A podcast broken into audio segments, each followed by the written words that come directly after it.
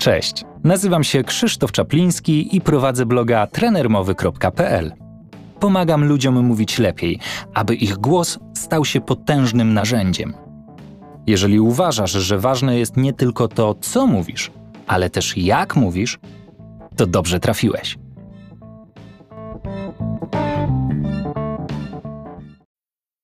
Odcinek szósty. Słów kilka o słuchaniu i słyszeniu mowy.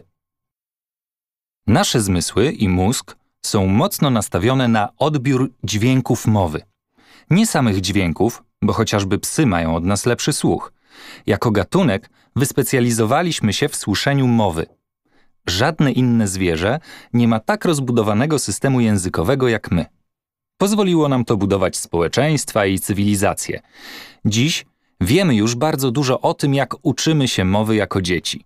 Wiemy, w jaki sposób nasze ucho odbiera dźwięki i jak nasz mózg je interpretuje.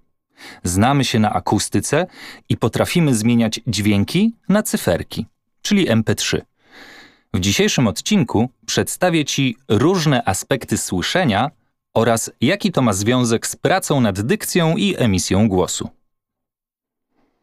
Piękne, piękniejsze, brzydkie.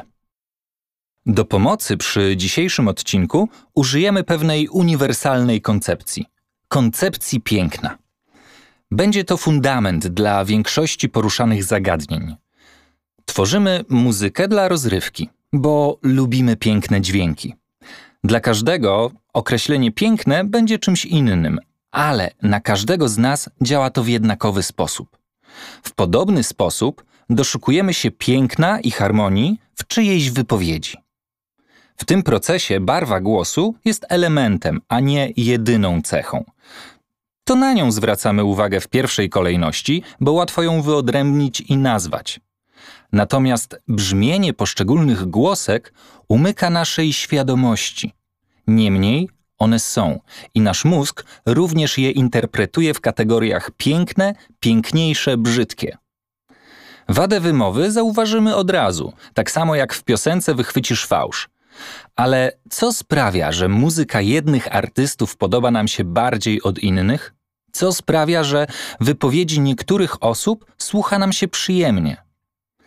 Na początek weźmy jednak pytanie, na które znasz odpowiedź. Czy lubisz swój głos? Jeśli słuchałeś kiedyś swojego nagranego głosu i myślałeś sobie „O masakra, to naprawdę ja?”, to znaczy, że masz reakcję identyczną jak dziewięćdziesiąt osiem procent społeczeństwa. Wyjaśnijmy sobie, dlaczego tak się dzieje. Zacznijmy od samego dźwięku i tego, jak on się porusza. W poprzednim odcinku mówiłem, że dźwięk to falujące, drgające powietrze. Było to oczywiście duże uproszczenie. Powietrze jest jedynie nośnikiem tych drgań. Ciecze i ciała stałe, takie jak woda, metale czy beton, również mogą przenosić dźwięk. Jeśli nie wierzysz, to przypomnij sobie, jak przykładałeś szklankę do ściany, aby podsłuchać sąsiadów. Albo przypomnij sobie, jakie jest wrażenie, gdy zanurzysz głowę w wannie lub na basenie. Czy nagle nastaje głucha cisza? Nie. Oczywiście, nie są to już takie same wrażenia słuchowe, ale dźwięk jest. W nowoczesnych muzeach naukowych, na przykład w Centrum Nauki Kopernik w Warszawie, często znajduje się stanowisko z bardzo ciekawym eksperymentem. Do metalowej blaszki trzeba przycisnąć łokieć, a nadgarstek do głowy za uchem. Po wykonaniu tych czynności usłyszysz Chopina lub Mozarta. Gdy oderwiesz łokieć, przestajesz słyszeć muzykę. Doświadczenie to opiera się na przewodnictwie kostnym. Tak, nasze kości przewodzą dźwięk. Wróćmy teraz do pytania. Dlaczego mój nagrany głos brzmi dziwnie? Bo to, co słyszysz na nagraniu, to tylko część dźwięków, które słyszysz w swoim głosie na co dzień. I najdziwniejsze jest to, że pozostałych nikt poza tobą nie usłyszy. Czego w takim razie brakuje? Po pierwsze, twojego własnego głosu, ale w przewodnictwie kostnym. Drgania, które powstają podczas produkcji mowy, przenoszą się na kości i wędrują bezpośrednio do ucha. Po drugie, brakuje twojego własnego głosu, ale słyszanego od środka. Ucho jest połączone z gardłem tzw. trąbką Eustachiusza. Ma ona jedno zadanie – wyrównywać ciśnienie w uchu.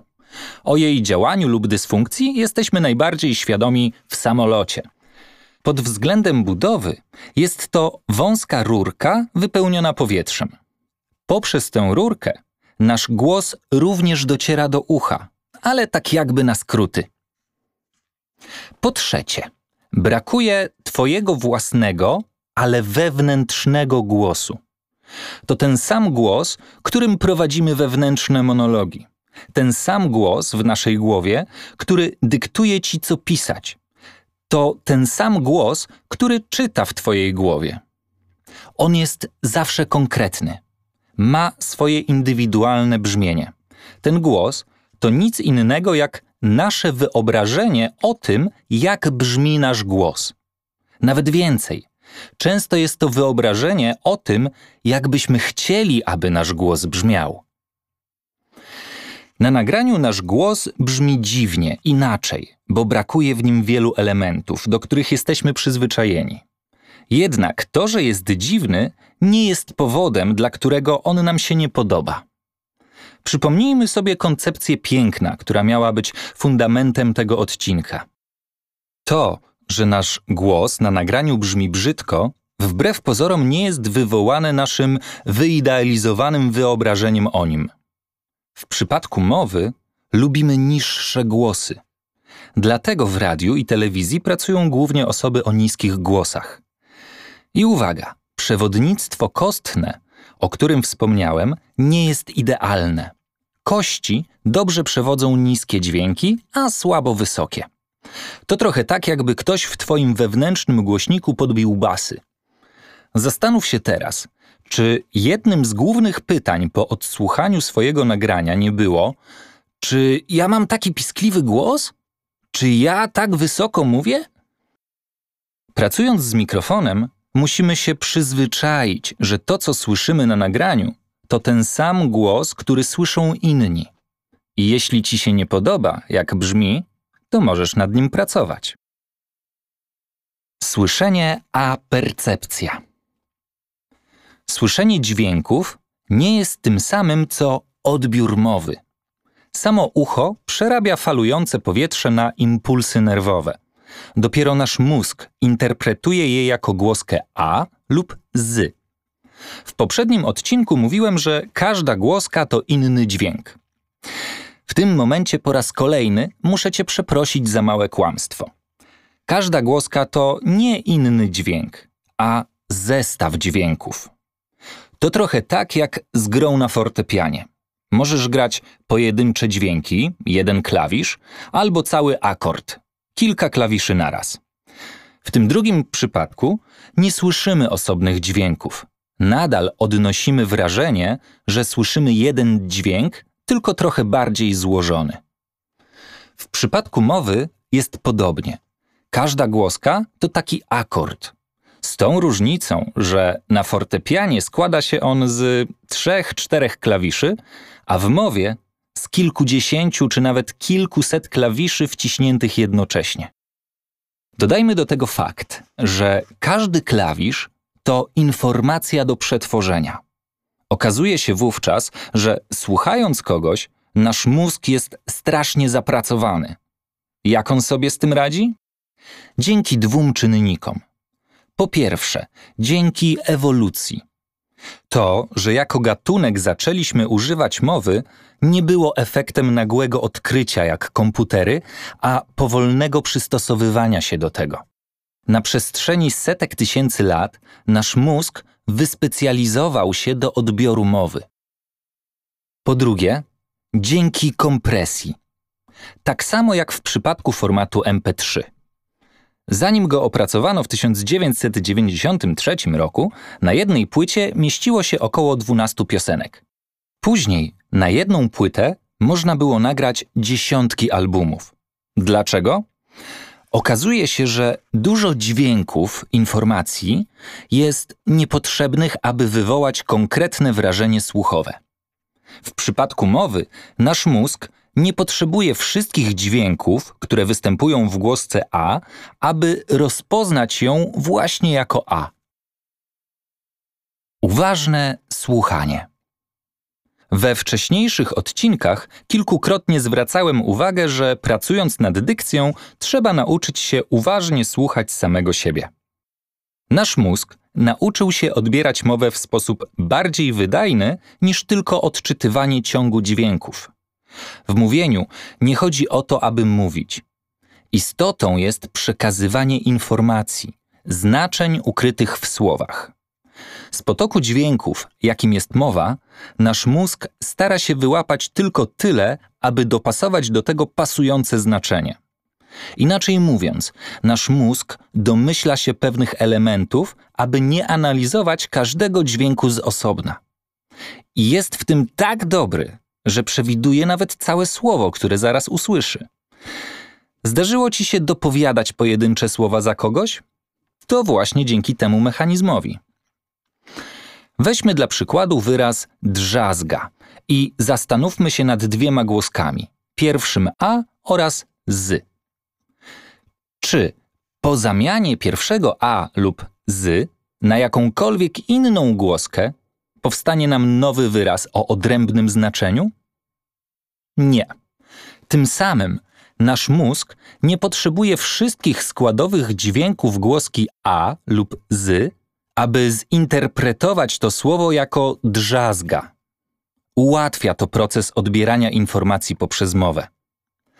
Aby zobrazować ci wagę tego faktu i dojść do puenty, potrzebujemy dwóch informacji z poprzedniego odcinka.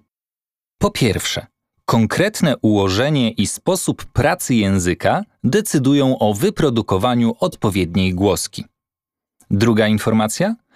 W trakcie wypowiedzi język ułatwia sobie pracę i część ruchów robi niedokładnie, w połowie drogi. Wskutek tego nie powstaje idealny dźwięk, a dźwięk pośredni między dwiema głoskami. Gdybyśmy słowo drzazga nagrali, wyodrębnili każdą głoskę i odsłuchali z osobna, to okazałoby się, że pierwsze A jest dźwiękiem pośrednim między A a E. Gdybyśmy grupie badawczej dali do odsłuchu tylko ten jeden dźwięk, część z nich powiedziałaby, że słyszy A, a część, że E. Jednak słuchając całego wyrazu, wszyscy stwierdziliby, że było to A. Przykład ze słowem drzazga jest bardzo łatwy dla naszego mózgu, bo nie ma takiego słowa jak drzezga. Decyzja łatwa do podjęcia. Ale co w przypadku słów baza, beza albo kasza, kasa, kasia? Puenta. Problem pojawia się, gdy takich dźwięków pośrednich jest za dużo lub w nieodpowiednich miejscach. Nasz mózg ma po prostu za dużo roboty i się męczy. Nie powiemy, że ktoś ma wadę wymowy. Nie powiemy, że go nie zrozumieliśmy. Jeśli nie jesteś logopedą, językoznawcą czy dźwiękowcem, nie nazwiesz tego dokładnie, a jedynie określisz taką wymowę jako niechlujną, knajpową. Nasz mózg po raz kolejny odwoła się do koncepcji piękna i przypisze wartość brzydki. Właśnie, aby uniknąć takiego określenia, aktorzy czy dziennikarze, którzy nie mają wady wymowy, ćwiczą dykcję. Odcinek zrealizowano w ramach programu stypendialnego Ministra Kultury i Dziedzictwa Narodowego Kultura w sieci.